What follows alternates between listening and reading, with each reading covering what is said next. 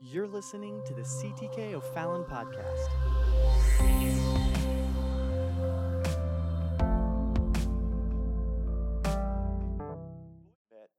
And he goes and he describes things that we have read about in the Old Testament and even stories and, and examples that we don't read about in the Old Testament, saying the multitude's so great. And he begins the next chapter and he says, Therefore, since we are encompassed with such a great cloud of witnesses, he says, Let us lay aside, let us also lay aside every weight and the sin that so easily entangles us, and let us run with endurance the race that is set before us. I'm reading from the modern English version. Uh, in that passage, he says, Let us lay aside every weight and the sin. He informs us that there are sins, which, of course, obviously are things that are going to be burdens on us, that are going to distract, that are going to distort, that are going to disturb our advancement in the journey towards life, the way of God. And he also goes a step further and says that there's not only sins, but there are also weights, weights that can tear us down. It's with that concept, with that verse, that I want to bring to you this sermon series of unload, unload, unloading those things which weigh us down, unloading those things that can throw us off the path. I, I, I believe that your intention, that your goal, that your hope is the same as mine, and that is that when life on earth is done, that we've made it, and that we hear the Father say, Well done, that we make it to that place of eternity, that place of paradise, place of hope and wonder and peace and uh, life. But everything that would destroy, everything that would, would tear down, that would disrupt that, that would distort that, that would prohibit that, we want to get rid of. We're quick to say yes to that, but sometimes we don't take the time to really drill down and, and see what is actually what is actually messing us up. There's four things that I believe that Scripture gives to us, and over the next four weeks, we're going to deal with those four things. And this week, I want to take a moment and uh, deal with the first one. The four things in the four weeks to come are this the first thing that we unload is stuff, getting stuff out of the way. The second week, we'll be looking at self, getting self out of the way. The third thing, we'll be looking at the influence of others, getting society out of the way. And the final thing is our adversary, the enemy, the kingdom of hell, getting Satan out of the way. Those are going to be the four things that we're going to look at. Today, we're looking at stuff. If you are like me, you like stuff. There are things that you like. Um, I had a friend pass through town the other night and last week, and we were hanging out together. I, I pulled out some of my fine coffee and uh, made him some great coffee uh, he was asking me about, uh, I think it was a notebook, and I pulled out a great notebook that I, that I use, and I had a couple extra uh, spare ones uh, for future use, and I pulled them out and I gave them uh, to him as well. Um, and he, he goes, I'm seeing a pattern here. He says, I, I see that you, you have some obsessions with certain little things, and you're, you're really uh, intense on it, and you like nice things. Um, I do. I've got my I got my notebook here today. I, I, I, love this notebook, and the reason why is um, it holds up well to ink, all different kinds of ink, fountain pens, and other things. So, this is probably not something that your normal person uh, would be concerned with. My wife uh, says sometimes that I can, I can be a little bit of a nerd, and uh, that's all right. But there are a few things that I really like. Um, I, I, I, like good quality shoes. I, I don't like cheap shoes. I can't go to the thrift store and, and buy somebody else's worn shoes because they've conformed to somebody else's foot.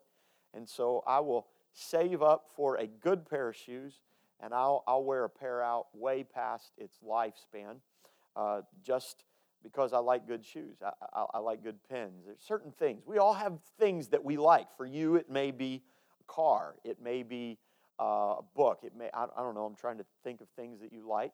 Uh, stuff. We all like stuff and uh, that's okay.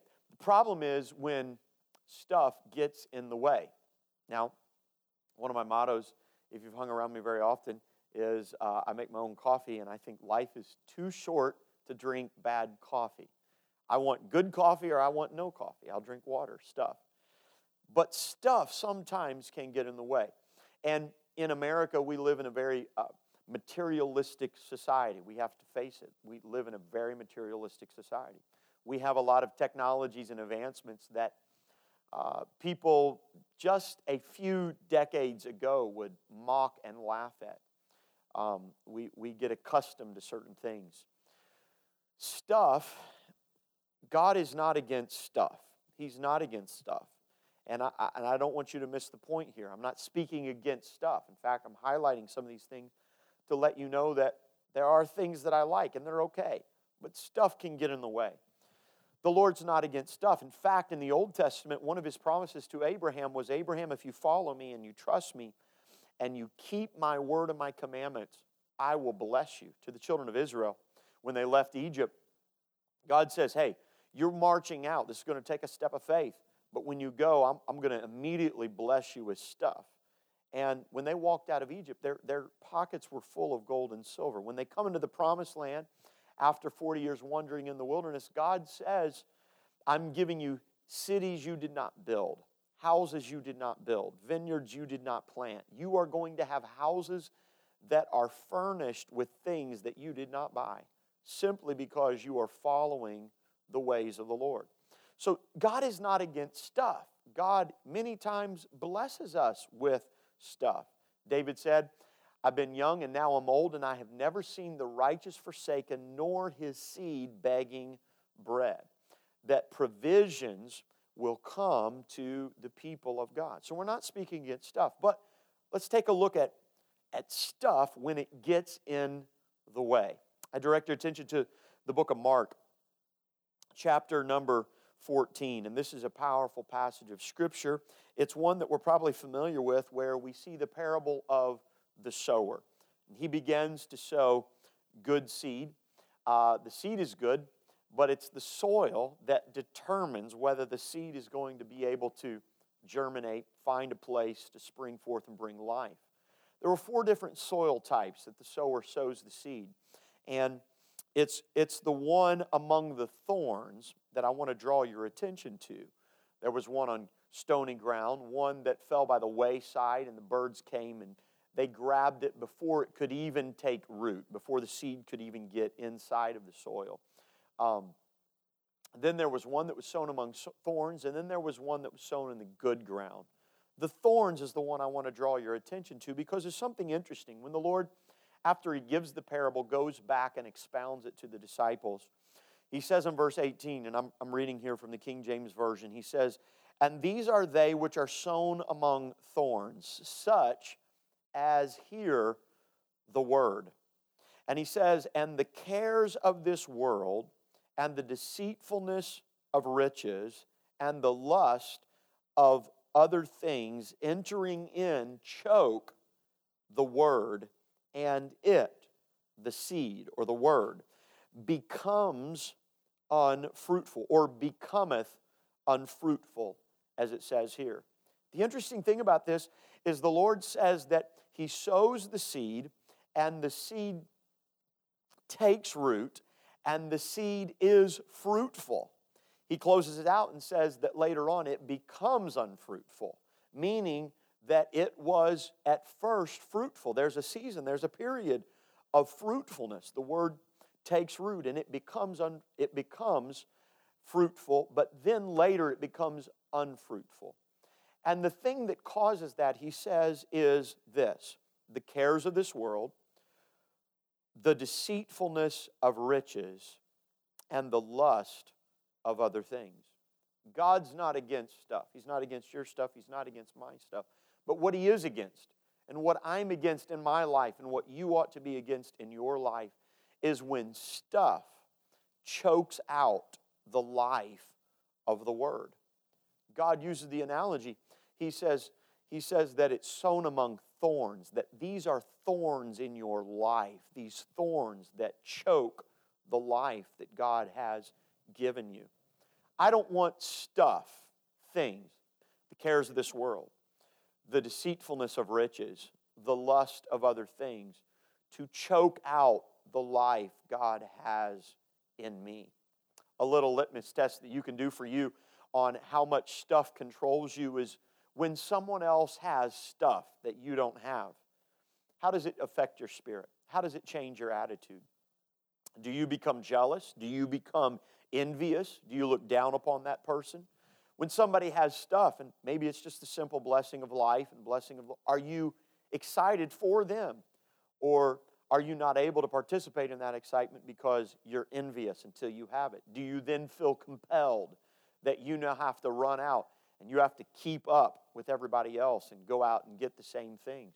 We have so much peer pressure and so much things in our life that distort, that choke, rather than just being able to enjoy life. Hey, if you like bad coffee and you're happy about it, God bless you. That doesn't mean I have to drink your bad coffee.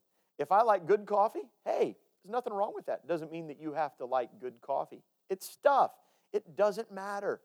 It, it, it, is not important. What's important is life. What's important is our spiritual health. Don't let stuff be the thing that bogs you down and keeps you from what God has for you. So I'm encouraging you today to unload, unload the weight that besets you. Maybe stuff gets in your way. Maybe there are things that you literally need to say, hey, I need to let go of this. I, I'm obsessing about this too much. This is keeping me. If, if stuff keeps you from church, if stuff keeps you from worship, if it keeps you from the word, if it keeps you from prayer, then maybe you need to unload that. Stuff can take on different, uh, different manifestations. Uh, s- stuff can, can be objects. It can be, uh, in our world today, it can, be, it can be something as simple as sports. It can be something as simple as a hobby. It can be uh, our entertainment. Uh, it can be these things. In fact, secular uh, uh, uh, psychologists are even acknowledging how in America today we are literally amusing ourselves to death. Um, I've got several books in my library on this how, how we are becoming so materialistic and we're so uh, greedy and lustful for things that even secular psychologists are saying this is not a good thing, this is not a good trend in our culture and our society. And uh, you see that, and you ought to say, hello, the Lord talked about this. He, he, he talked about it. If we were to go just a couple pages more in our scripture uh, Bible to Mark chapter number 10, we, we could see here in Mark 10, uh, 17, where there was a rich young ruler that comes to the Lord. And the rich young ruler looks at Christ, says, Lord, I've kept all the law, and I'm excited about this. And uh, what, more, what more do I need to do? What do I lack? And the Lord looks at him and he says, One thing do you lack? And I always find it interesting because he tells him, One thing do you lack, but then he gives him multiple things to do. Now, I know that Jesus can count. I know that God can count. How else could he create the universe that, that is uh, held together by scientific laws that we've discovered and even ones that we haven't discovered? How else can the universe operate unless the Lord knows all? So the, it wasn't an issue of the Lord not being able to count. What is, what is the scripture saying? What is the Lord saying?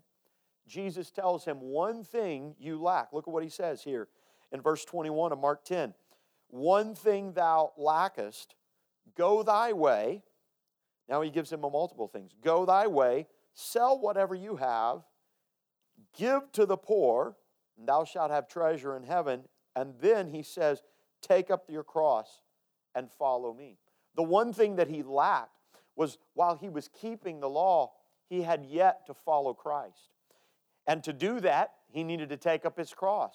But for him specifically, he was a rich man. He was a man that had many possessions. And Christ wasn't against his riches, Christ wasn't against his stuff, but his stuff was the thing that was going to get in the way of him following the Lord. And so Christ put him to the test and says, Sell your stuff, give it to the poor. I want you to sell those things that you enjoy, and I want you then to give to the poor, and I want you to sit back, and now you're going to have to watch someone else enjoying your stuff and be okay with it. And if you can do that, you can follow me. So maybe stuff isn't your issue, but maybe stuff is your issue. The point is that at all costs, we must follow Christ. Whatever it is that keeps you from following Christ, you must unload it. You must lay it down. If it, If it'll keep you from prayer, then it'll keep you from following the Lord. If it'll keep you from opening up your Bible, it'll keep you from following the Lord. We don't have a time problem, we have a vision problem. When we say, I don't have time to pray, it's not, it's, it's not that you don't have time to pray. It's not that I don't have time to pray. It's that I failed to make time to pray. It's that I failed to make time for the things of God and the house of God and worship. We need to unload whatever it is that keeps us from the Lord. And so I challenge you today. I challenge you and I encourage you today to not just let your life be a custodian of junk.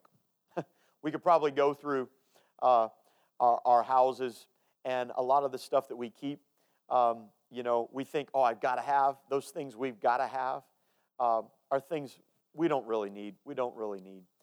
We're now three months, two months, let's say, removed from Christmas, and uh, it's a great time to go thrift shopping because uh, thrift stores are now uh, starting to uh, find those gifts that people received that they didn't like, that they didn't weren't going to use, and they, they sat around the house for a little while, and now people are starting to unload. We are so blessed in many ways in America that we have more stuff than any other nation. More people than ever are uh, having to go out. Uh, we don't park in our garages because we have so much stuff. We don't uh, uh uh, utilize our, our, sheds because they're full of stuff. We, we even go out and we have storage units upon storage units just for our stuff, stuff that we don't really need. I'm not against you parking in the driveway. I, I can only fit one car right now in my driveway. Not against you having storage units. That's not what God is against. But what we are against, what we do need to fight in our own personal life, what I've got to fight. So I got to make sure that stuff doesn't get in the way. I'll take you to one more story, and I close with this. In Genesis chapter 23, I was reading through a few weeks ago, reading the Bible chronologically this year. We come to the story of Jacob and Esau. Of course, Jacob is known as a deceiver. He, he tricks his brother in a sense, uh, where he tricks his father into obtaining the greater blessing and the birthright. But his brother, Esau, rightfully in desperation, foolishly, sells his birthright.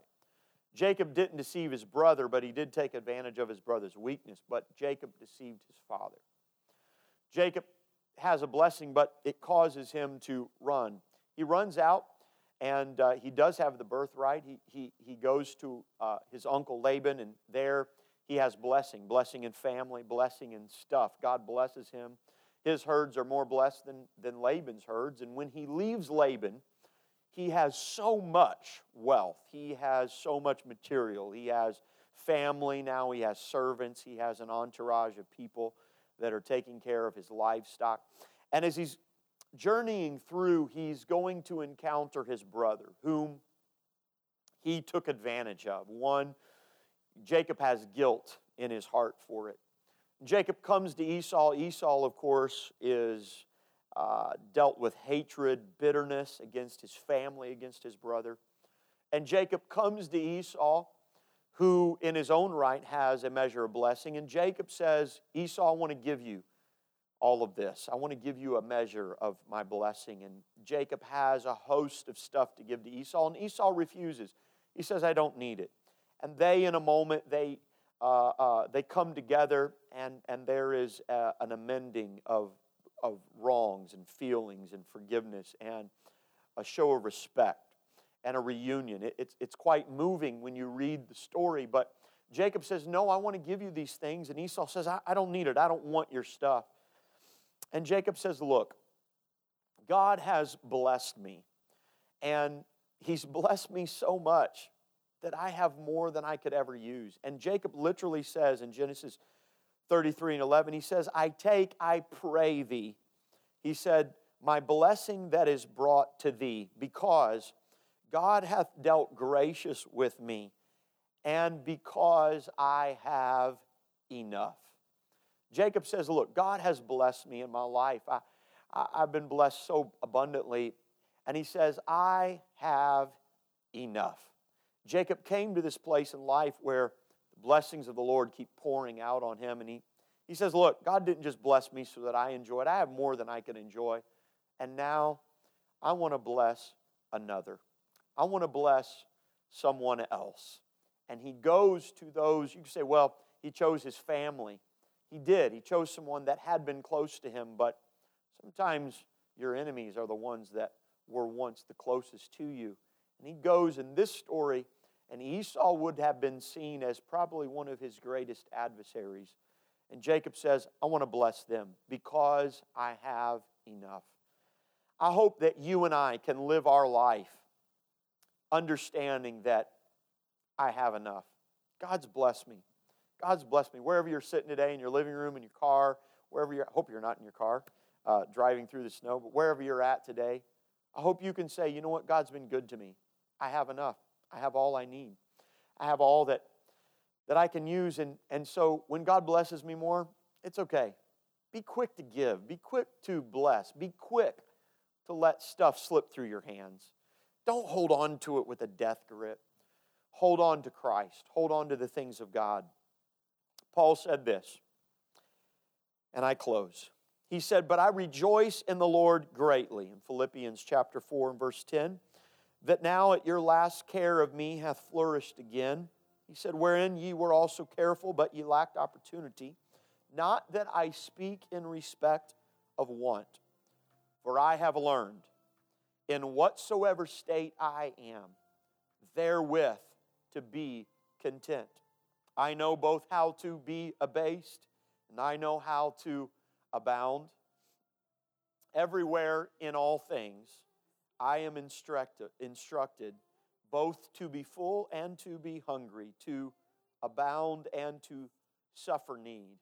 And he says with confidence, after his confession of contentment, I can do all things through Christ, which strengtheneth me. He said, I have learned contentment. Contentment is not going to come natural in our fleshly state. It's not going to be something that's automatic. We must learn it. We must choose it. We must be intentional. I'm content. I may not have everything I once have and had, and I, and I may not have everything that I desire, but I'm content. He's blessed me. I've been young, now I'm old, I've never seen the righteous forsaken or his seed begging bread. So I challenge you today to make a covenant, covenant to say, God, I'm, I'm getting rid of stuff that's going to keep me from you. Nothing is worth your soul. Nothing is worth your family. Nothing is worth your walk with God. Unload it today. Let go of it. Amen. I invite you to pray with me. Lord, I thank you today for your blessing. I thank you today for your word. I thank you for the blessing of so many. There may be some that are here that have more than they could use, and there may be some that maybe the bills aren't actually getting paid or we don't have enough. We could need some more. I pray that stuff would not be our obsession, that we'd understand that stuff is just a leverage in this life for us to be able to serve you and to worship you and to follow you. I ask that you do bless your people. I ask that you bless every person that trusts in you, every person that gives their life to you. And I know that you will because your word promises it so. Today, let us covenant not to let stuff get in the way. In fact, in our life, God, I want to put things aside and I want to put you first in front of everything. I want to put you first in all manner of material and all manner of wealth and all manner of money. We want to serve you. I know you're not today to sell everything we have and give to the poor, but if you would, I pray, God, that you would